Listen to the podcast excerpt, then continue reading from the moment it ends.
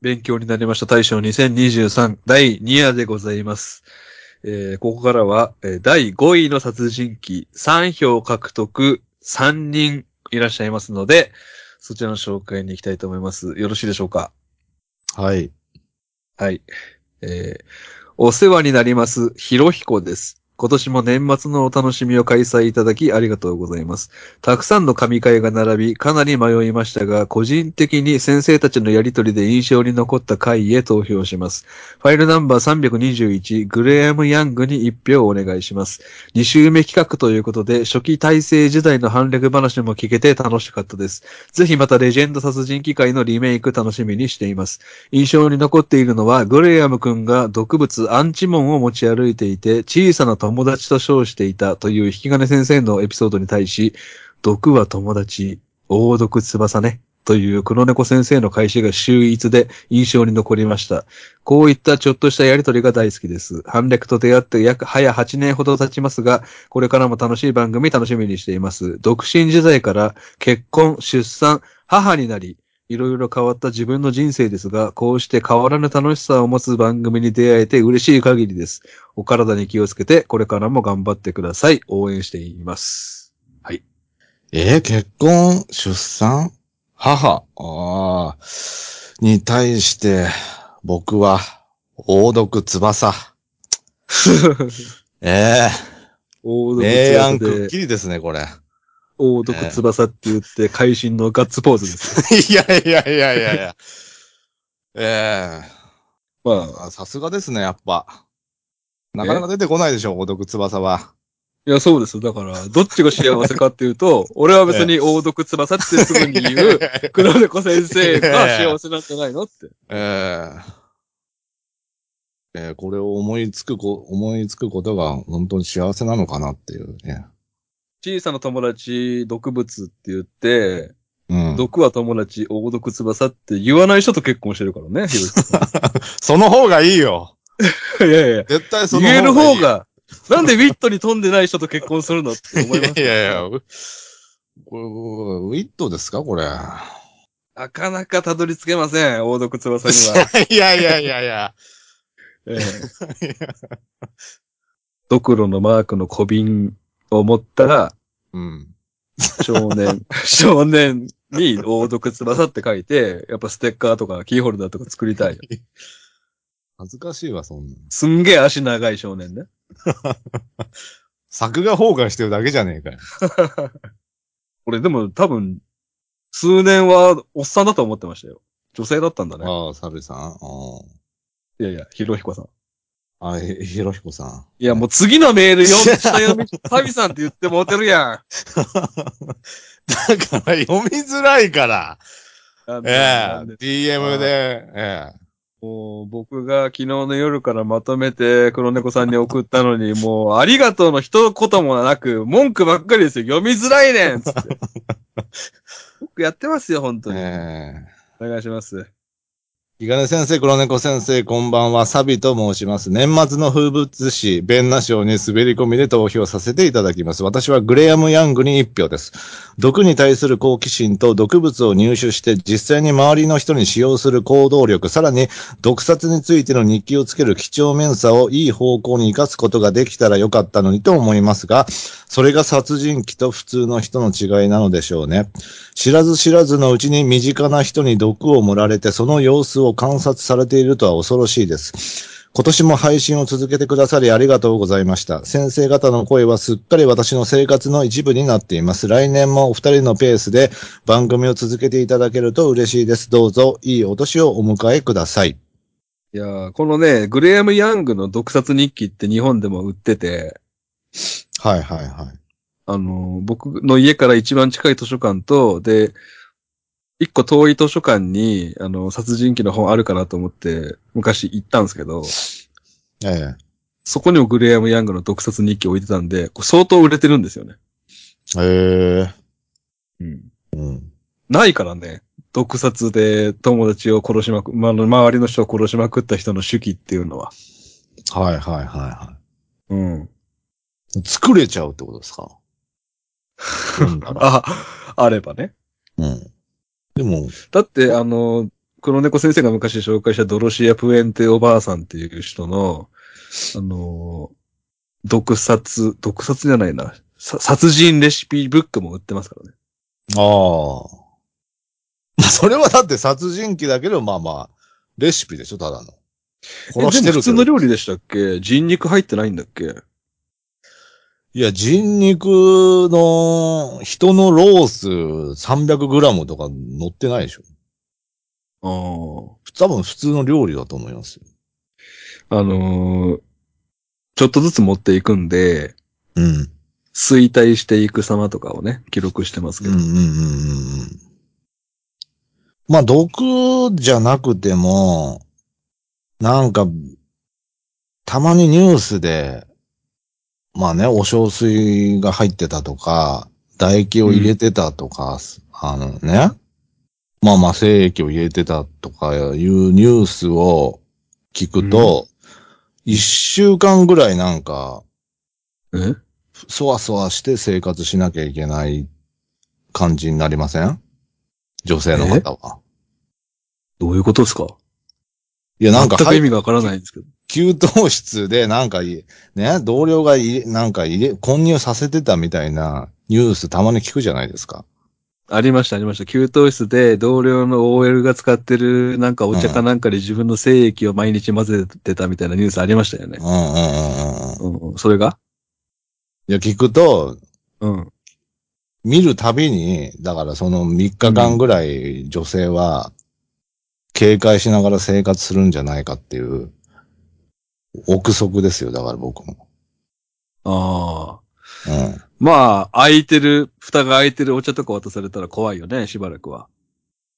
ええそうでしょうん。だから自分で持参したものしかもう、ね、口にできないっていうかね。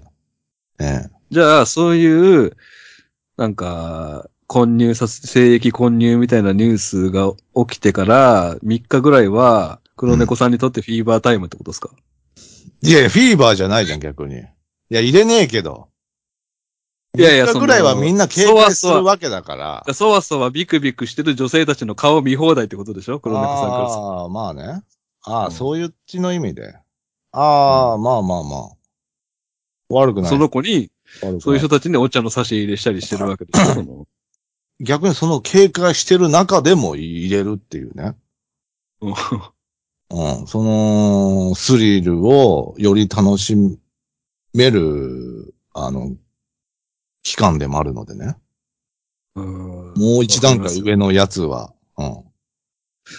だから、同じような性癖の人で、今も混入させてる人が絶対に日本には何人かいるわけなんですけど、うん。何しとんねんっていう話ですよね。ええお前が雑なことするから、バレるやんけっていうことでしそょうそうそう。だから、あえて、だからナイ、ナイトメアでプレイするみたいな。うん。まあ、難易度が高ければ高いほど燃えるみたいなね。ゲー、ゲームするとき、そう。そういうことです。デザフェスのデスマフィンが話題になってましたけど、ああ、あれはひどいね。もうだってマフィンなんか売ってても買えないですもんね、しばらく。うん、買えなうい。ん。すごいいいイメージだったのに、マフィン。だし、デザフェスとか僕、3年、4年連続ぐらいで行ってましたからね。その、なんか、買うんですかその、食えるもん。いや、、食い物は買わない。あ、買わないんだ。食い物売ってるイメージもないな。食い、もうそもそも、ど、どういう、屋台が出てるってことですかそれ。いや、僕が行った作時品、作品ってことマフィンって、そいつの。 あそういうコーナーがあったイメージがないんだよね、俺。パン屋さんがあったとか。キッチンカーがあって、なんか丼とか売ってる、ホットドッグとか売ってるエリアはあったけど、あんな会場の中にマフィン売ってるようなのは記憶にない。まあ、見ても買わないからスルーするけど、ああ。うん、多分、数点ですよ、あれやってたの。そんなエリアなかったもん。数点のうち、ね、いその一点がどえらいやつだったって。で、まあ、ああいうことがあったから、デザフェスもかなり損害食らってるから、来年からず、ないんじゃないですか食べ物は。あうんあ。まあ、なくていいけど。ね、別に。あの人のせいでね。うん。えー、引き金先生、黒猫先生、今年も一年お疲れ様でした。楓くんです。今年のベンナ賞はグレーム・ヤングについてもう一度でお願いします。現在は管まみれの入院中のニノニーのニーヤンが初期に紹介した人物ということで、過去の回も聞き直して比較したりして楽しく聞けました。この回が更新された3月頃は、京都で女子大生がタリウム中毒で殺害され、犯人の男性も祖母も過去にタリウム中毒で殺されかけていたという事件が起こった時期でした。そのあたりもタイミングを合わせて、ポッドキャストを更新されているのかなと思い、とても感心しました。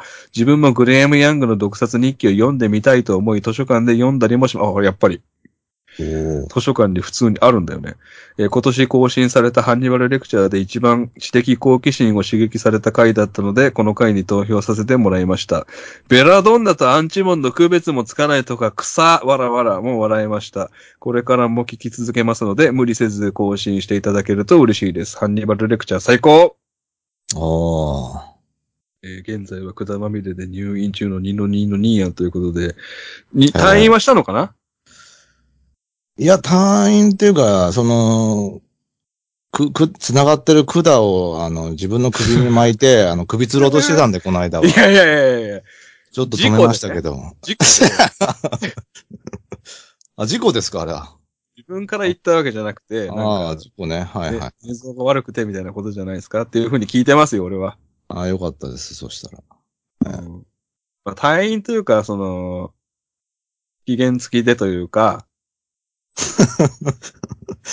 機嫌点滴を打ちながらそのまま歩くっていう感じですよね。ああ、ぐるぐる巻きで。ねえー、似か、似たよった事件が起きたタイミングだったと。はい。当然狙っております。はい。狙ってねえだろ。偶然だろうよ。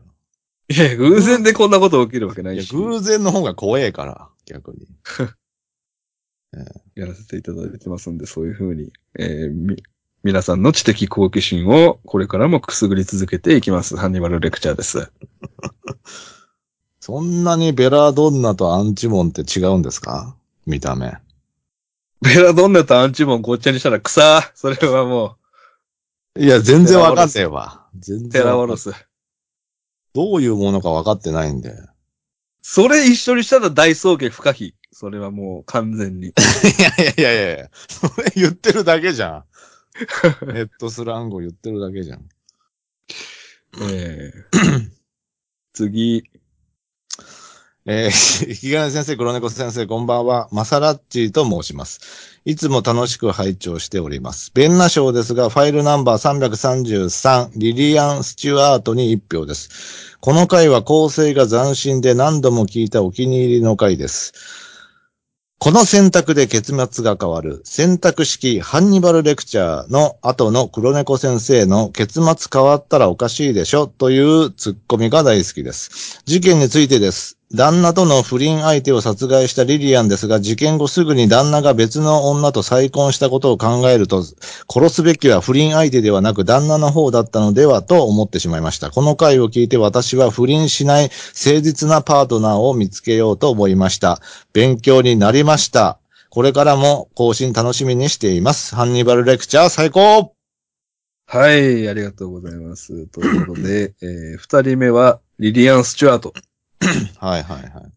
えー娘のお道具箱爆弾をうん旦那の不倫相手に送りつけて殺したっていう。えええええボマーをね、やりたかったんですよ、どうしても。えうん。うん。なんですけど、あのもう、ふ、うん。マサラッチーさんからすると、うん。その、不倫相手の女じゃなくて、旦那殺すべきだったんじゃないっていう。怖いなぁ。誰も死ななくていいんですよ。ただね、恋は盲目なんでね、その、旦那がどれだけ悪いことして不倫してたとしても、矛先は、その相手の方に行っちゃうんですよね。ああ。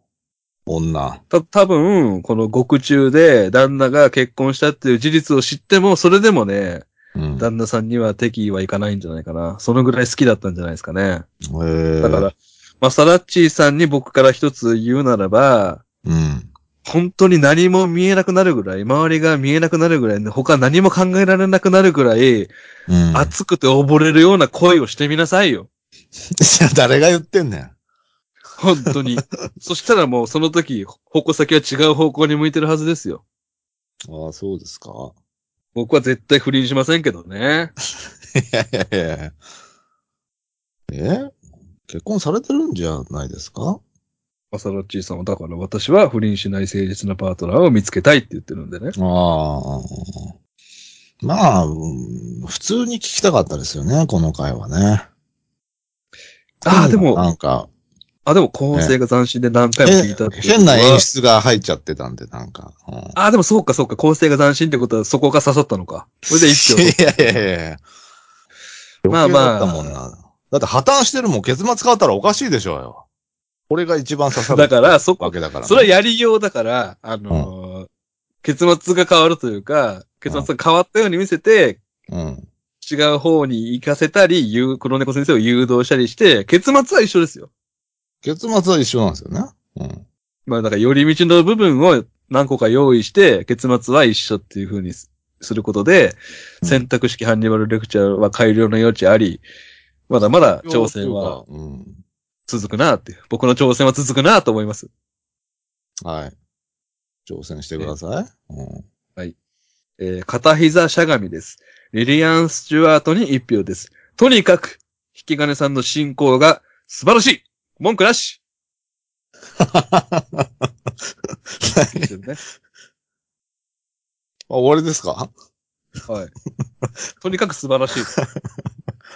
ええ。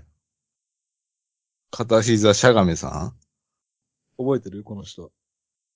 片膝しゃがみさはい。んなんか、どの方ですか僕らがもう一回やってる2箱目のパンドラのうん。性癖発表会っていうね、性癖を発表するコーナーがあるんですけど、それで、あの、片膝しゃがみさんは、あの、子供の頃に夜中抜け出して、ジャンプを、あの、片膝ついて飲んでたら、 二人組のギャルがお覆いかぶさってきたっていう。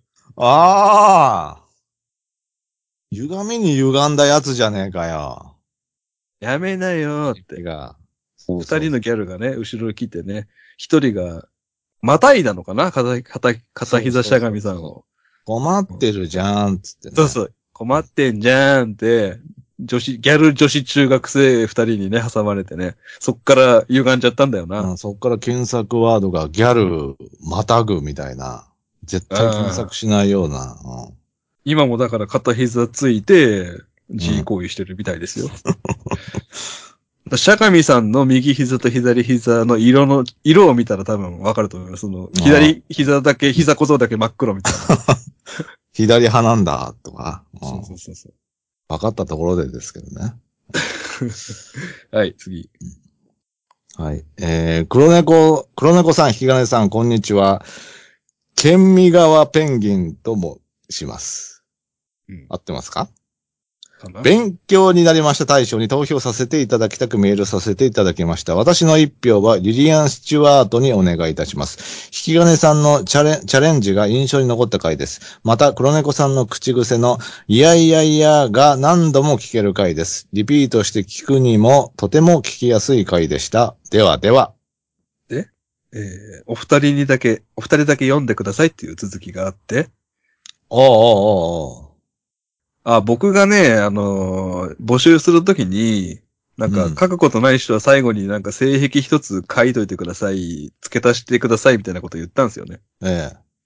あの、性癖をね、ちゃんと送ってきてくださって。これがね、めっちゃいい性癖っていうか、性体験なんで、うん。まあ、もしよかったら、パンドラの方にね、性癖発表お待ちしておりますということで。では、投票していただいたメールの、えっ、と、8倍の長さあります。うん長いな、確かに。し こっちメインじゃないんで。っかりとしたエロいうんエピソードだね、体験した。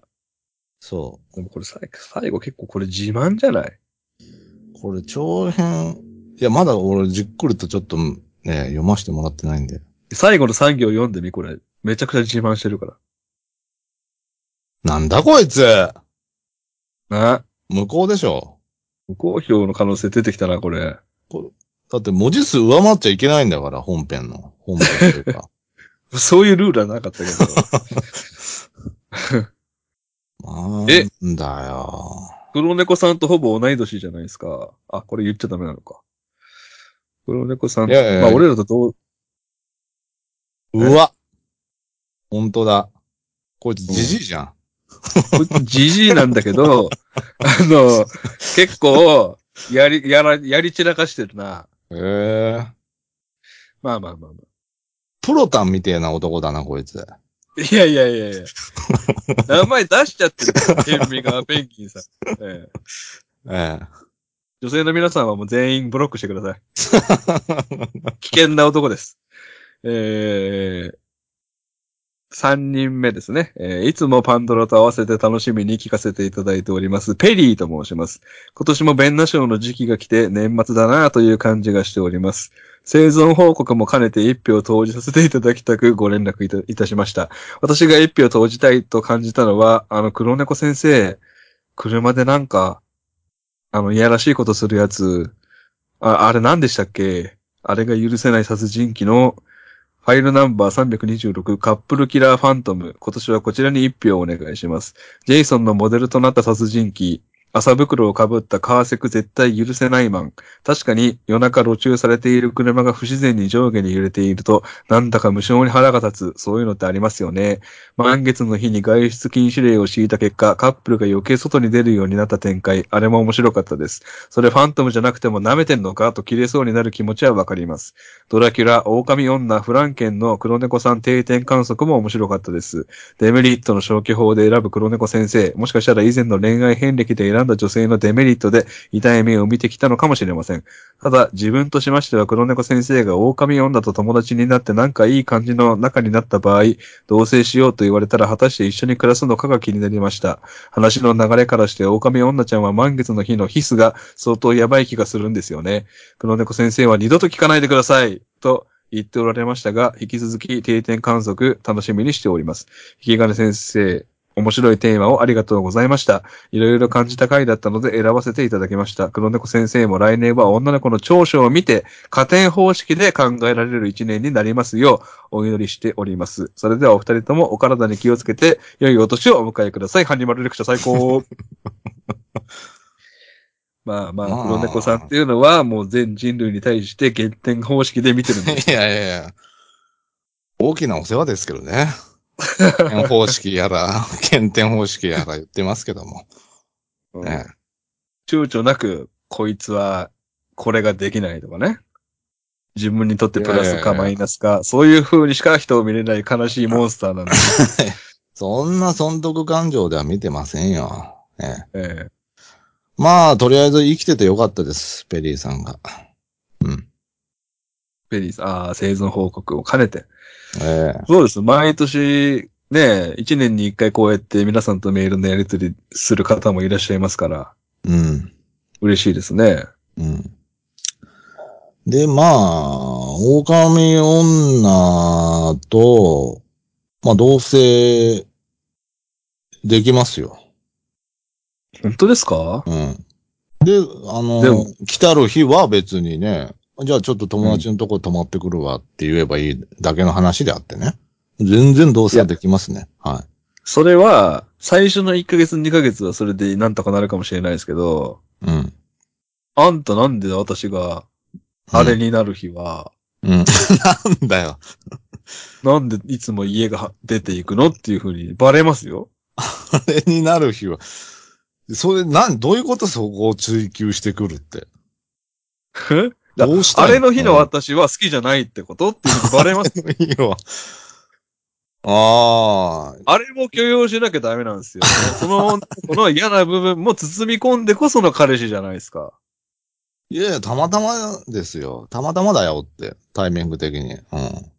女性っていうのは、でこのホルモンバランスの変化で、生理の近くなったらとか、妊娠中は機嫌が悪くなったりするわけよ。その時、つ常に黒猫さんは家を開けるわけ。 妊娠してる女性にこしょうがないそよ付き添わなきゃいけないんですよ。妊娠してる女性に優しくしてこそ男なのに、黒猫さんはそうやって逃げ回るつもりいや、そういう案件が入っちゃうんだから、タイそのタイミングでしょうがないよね、でもそれは。しょうがなくないよね。そういう女の子が弱ってる日こそ近くにいてあげないと、うん。これだから男兄弟だけで育ってるいや男は嫌なんです よ。僕は見てきてるからね、お姉ちゃんが妊娠してる時とか。ああうん。いやいや、お、おかんが妊娠してる、あのー期間とか見てるから、俺。見てねえだろにそのに3歳とか兄ちゃんして3歳とか4歳でわかるわけねえだろいやいやいや、お いやいや、お腹に耳当てて、ええうんなんかや、やってましたよ。弟よ、みたいな感じで。そのね、うん。か彼女がね、月に一回あれになる日、家開けるっていう、何ですかその解決方法。そ逃の、だから、あれげてるだけじゃん。ただ 逃げてるっていう。逃げ回ってるだけじゃないですか。え月夜に、月に向かって吠えながら、黒猫さんがいない、どうすればいいのよ。いや、でも、あれに、あれになる、ってる時は、だから、理、理性があるのかって話ですよね。凶暴化してるそよ、れね。を受け入れろって、え、ええ超利己的じゃないそんな自分も受け入れろって。こ殺す可能性もはらんでるわけでしょ俺を。逃げるっていうのはだから一番ないわけよ。その、見ていって観察していく。毎月一日観察していくことによって、どれぐらい理性、だからどんぐらい理性があるのか。観察してる間に、どんだけ共同性が増すのかっていうのを、それもデータが取れないじゃないですか。外出してたら。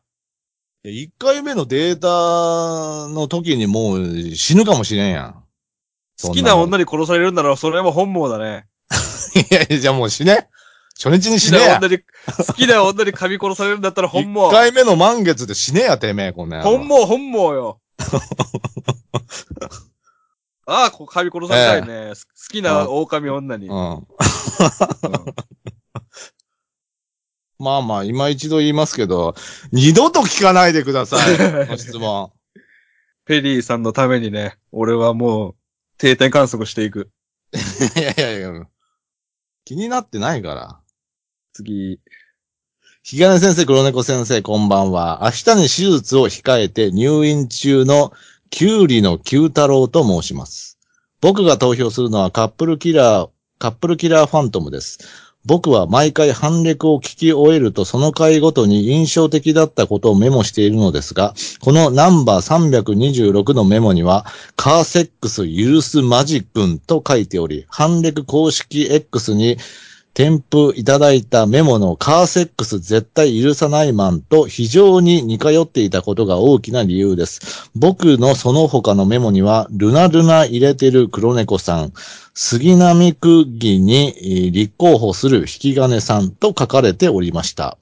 以上。全然覚えてないな。ルナルナ入れてんの ルナルナ入れてねえわ。いや、そうなんや杉並区議立候補しねえわ。いや、安静にしてた方がいい よ。いや、そんなしんい。どい時にね、メールありがとうございます、投票メール。うん。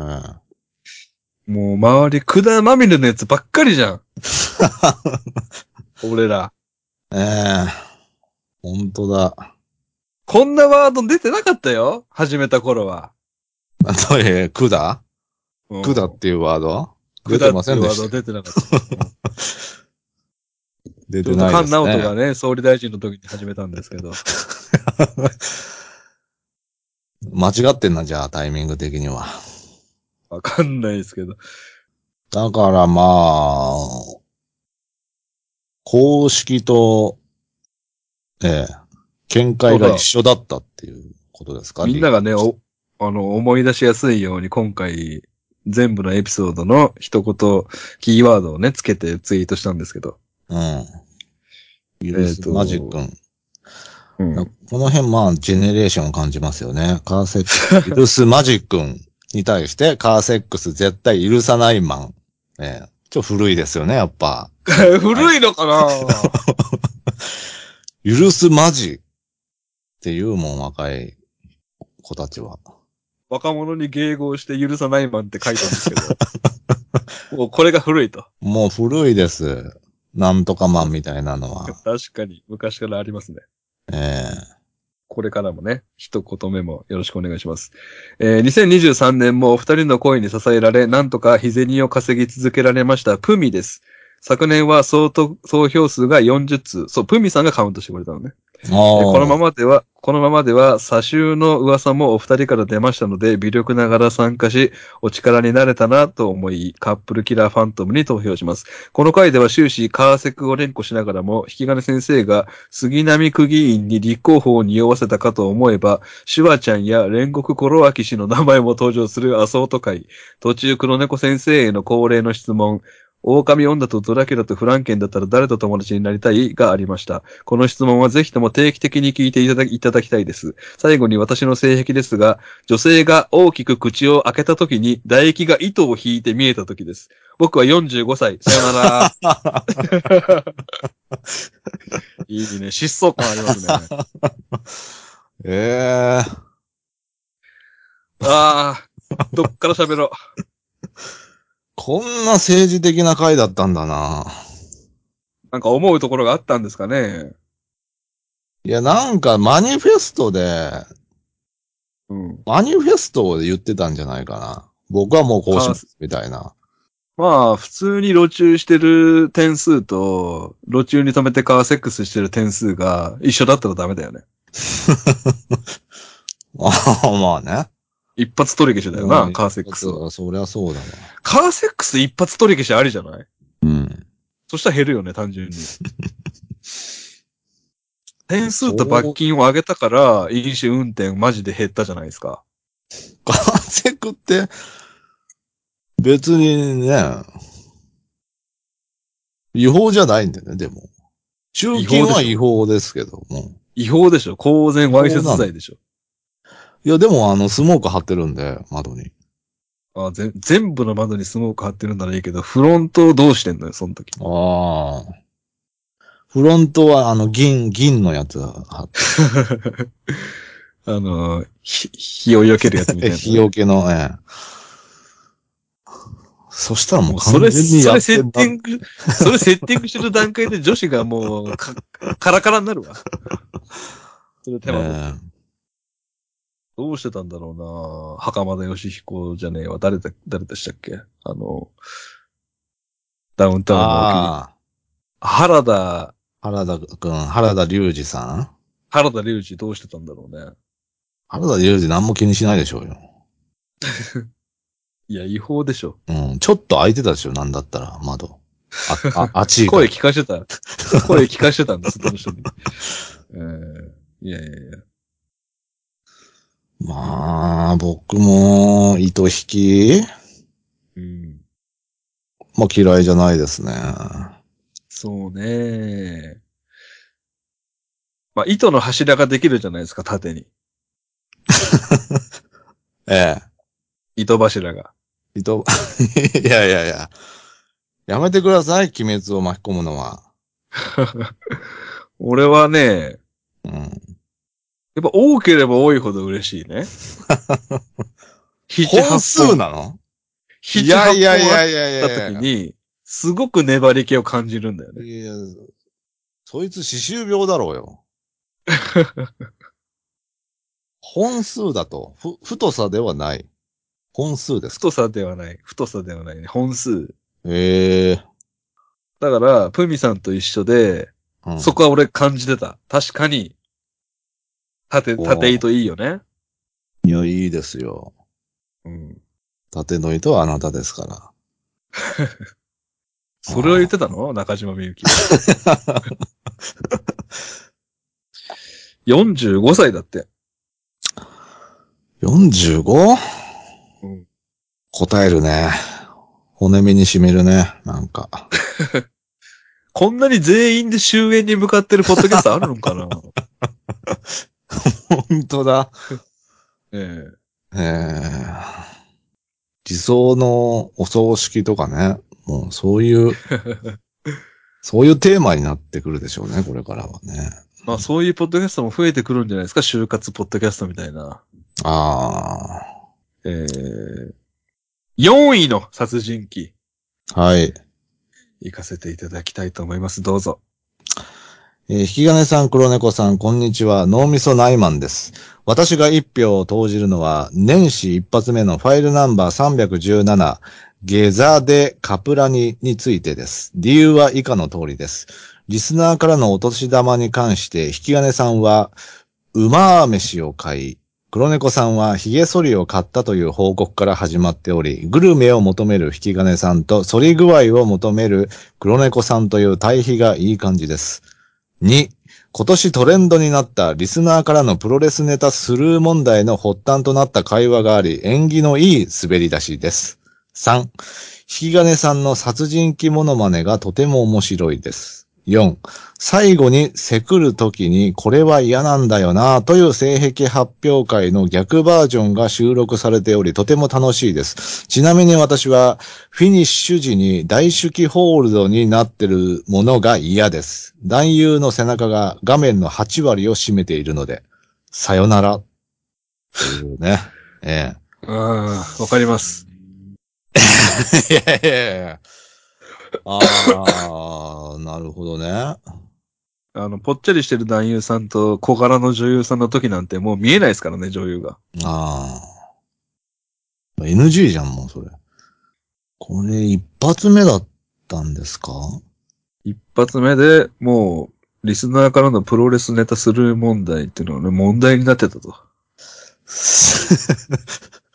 せくる時って何これ俺らが言ってたのそれとも、この人の脳みそナイマンのセックスの言い方なのいや、さすがにここまでおじさんじゃないんで、セクルとは言わないので、せくるって言ってたのかな こノのミソ回。ナイマンでしょうよ、これは。ああフィニッシュ時に嫌だ。うまあ、リアルセックスの時は、大式ホールドはありがたいですけどね。ーんああ。そうか。まあね。 まあ、し、知らない人のために言っておくと、その正常位の時に女優さんが男優さん、まあ女性が男性をこう抱きしめる形で、で、足で、足でもできれば背中をロックするっていう。そう、MMA のしあの試合とかでもよく見るんだよね、それ。なんか、や、やだな。大式ホールドは、やっぱり。ああ、足でこう締められた時に、うん。実戦でも、えー AV でもやだ、いや、やだね。大式ホールドは。うん、ああ、あったよね。そういう風になってる時。ノゲイラとかよくなってたね。ああ、そう。それはでもね、もう言わないで、それ以上。もう次から大式ホールド見た時に、もうノゲイラの顔浮かんじゃうから。もうこれ以上言わないでうん、大丈夫です。はい。そうですか。はい。えー、サモハンさん、お世話になっております。ナンバー317でお願いします。コメントはしません。さよなら。切れとるやん。ナンバーだけで投票するのはやめてって言ったんですけどね。あの、僕がもう調べなきゃいけないんで。 ね誰に投票してるんだこれっていうふうにね。え。あ、そうですか。いいですかはい。ねえ。てこぴーすいつも楽しく拝聴しております。推しが長男の一個年上、みやみやまんまんです。この年齢になると増えていく別れですが、今年は特に多い気がします。それでも残された我々は新しい出会いに期待して歩き続けなければなりません。私が歩いた証として、今年も勉強になりました大賞に投票させていただきます。すべての回を聞かせていただいた上で、ファイルナンバー317、下座でカプラニに一票お願いいたします。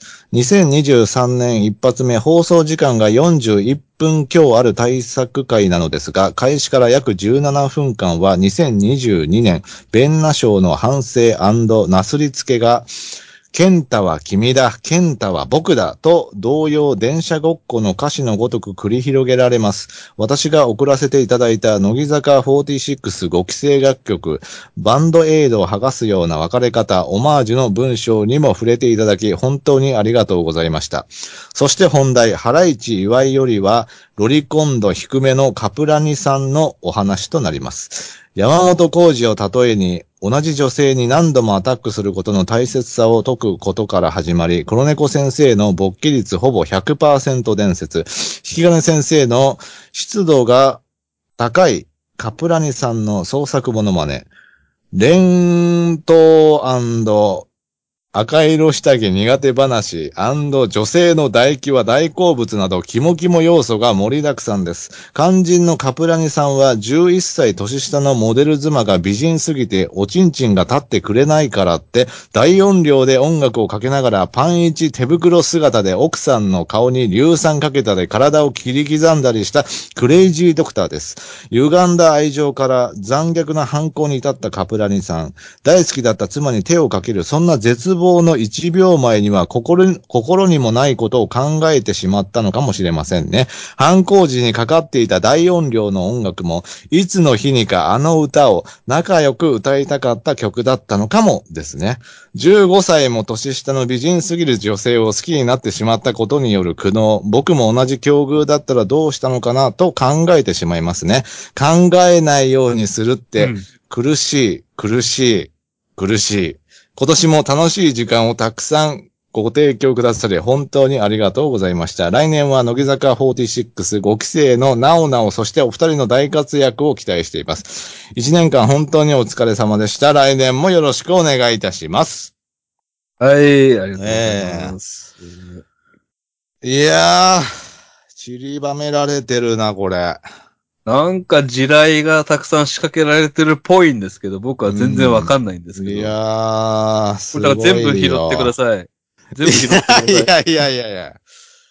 まあ、だから、しょっぱなの、テコピースはですこれ何なの誰えー、乃木坂超スター誕生という番組がございまして、ご、ご存知かと思うんですが、オズワルドご規制があそうそう、歌とそのコントに挑戦するっていうね。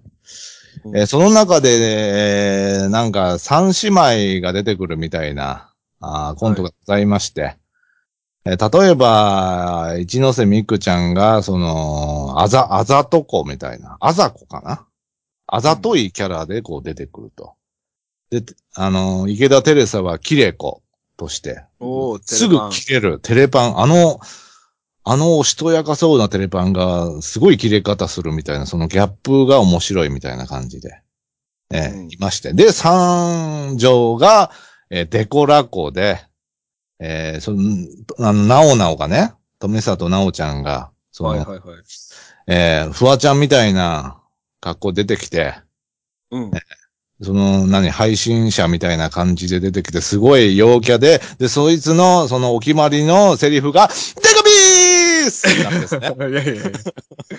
こんなテンション高かったこ可と愛いんですよね、それがね。こんなテンション高かったことある黒猫さんが。い、や、あるわ。あるある。えーそのデコピースでしょうね。おそらくかわいは。かかわいいんだ。うんかわいいかわいい。うんめっちゃこの髪留めつけて、ね。ツインテールで。黒猫さんと一緒じゃん、推しメンが。そうなんだよね。 俺、黒猫さんって同担拒否じゃなかった登壇拒否じゃないです、別に。本一緒当に、一緒にね。いや、あの、なおなおしていこうよっていう。ね。ああ。一緒にライブ見に行きたいですね。そしたら。いいじゃないですか。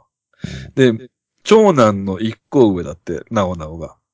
長男の一個上。なおなおが16、7なんですよ、今。高3。 16、7押してんのかい、この二人。いやいや、長男の一個上押すなや、じゃあ。一番。でも一個上なんで。多 分、いやいやいや子供より、許されるのか許いされるより下は押さない。下は押さないって決めてるんじゃないですか。うん上でも下でもないけど、俺は。いや、でも、原市ゆあいさんよりも年が離れてるってことになりますけど。ああ、いやいや、それはあくま推しですから。まあね、俺も全然いいと思いますよ。押す、押れすだけだったら。やめてくださいよ、本当に。うんねええー、まあまあ、あのー回答編に行きますけども、うん。回答編うん。歪んだ愛情から残虐な犯行に至ったカプラニさん、大好きだった妻に手をかける、そんな絶病の1秒前。これ絶病の1秒前、あの、ご規制楽曲ですね。ねああ。確かにここ変だもんな。なんか歌詞っぽいもんね、全部。もう全部か、あのー曲名ですね。絶、絶病の1秒前には心にもないことを考えてしまったのかもしれませんね、と。うん心にもないことっていう、えーこれも5期生楽曲ですね。ええええちゃんと曲も聴いてるのがすごいよね、黒猫さんって。聞いてますよ、MV 公開されたら見るし。うんええ犯行時にかかっていた大音量の音楽も、いつの日にかあの歌を仲良く歌いたかった曲だったのかもですね。これはまあわかりやすいですけど、最新の5期生楽曲、最年少小川彩センター曲でもあります、いつの日にかあの歌をですね。えああ。えう今回わかりやすくタイトルを入れてくれてるっていうね。ん、そう、わかりやすいです、今回は。えええー15歳も年下の美人すぎる女性を好きになってしまったことによる苦悩、僕も同じ境遇だったらどうしたのかなと考えてしまいますね。考えないようにするって苦しい苦しい苦しい。考えないようにする。これ、えー、極性楽曲。なおなおセンター曲、考えないようにするですね。ええなおなお、センター曲あるんだ。うん。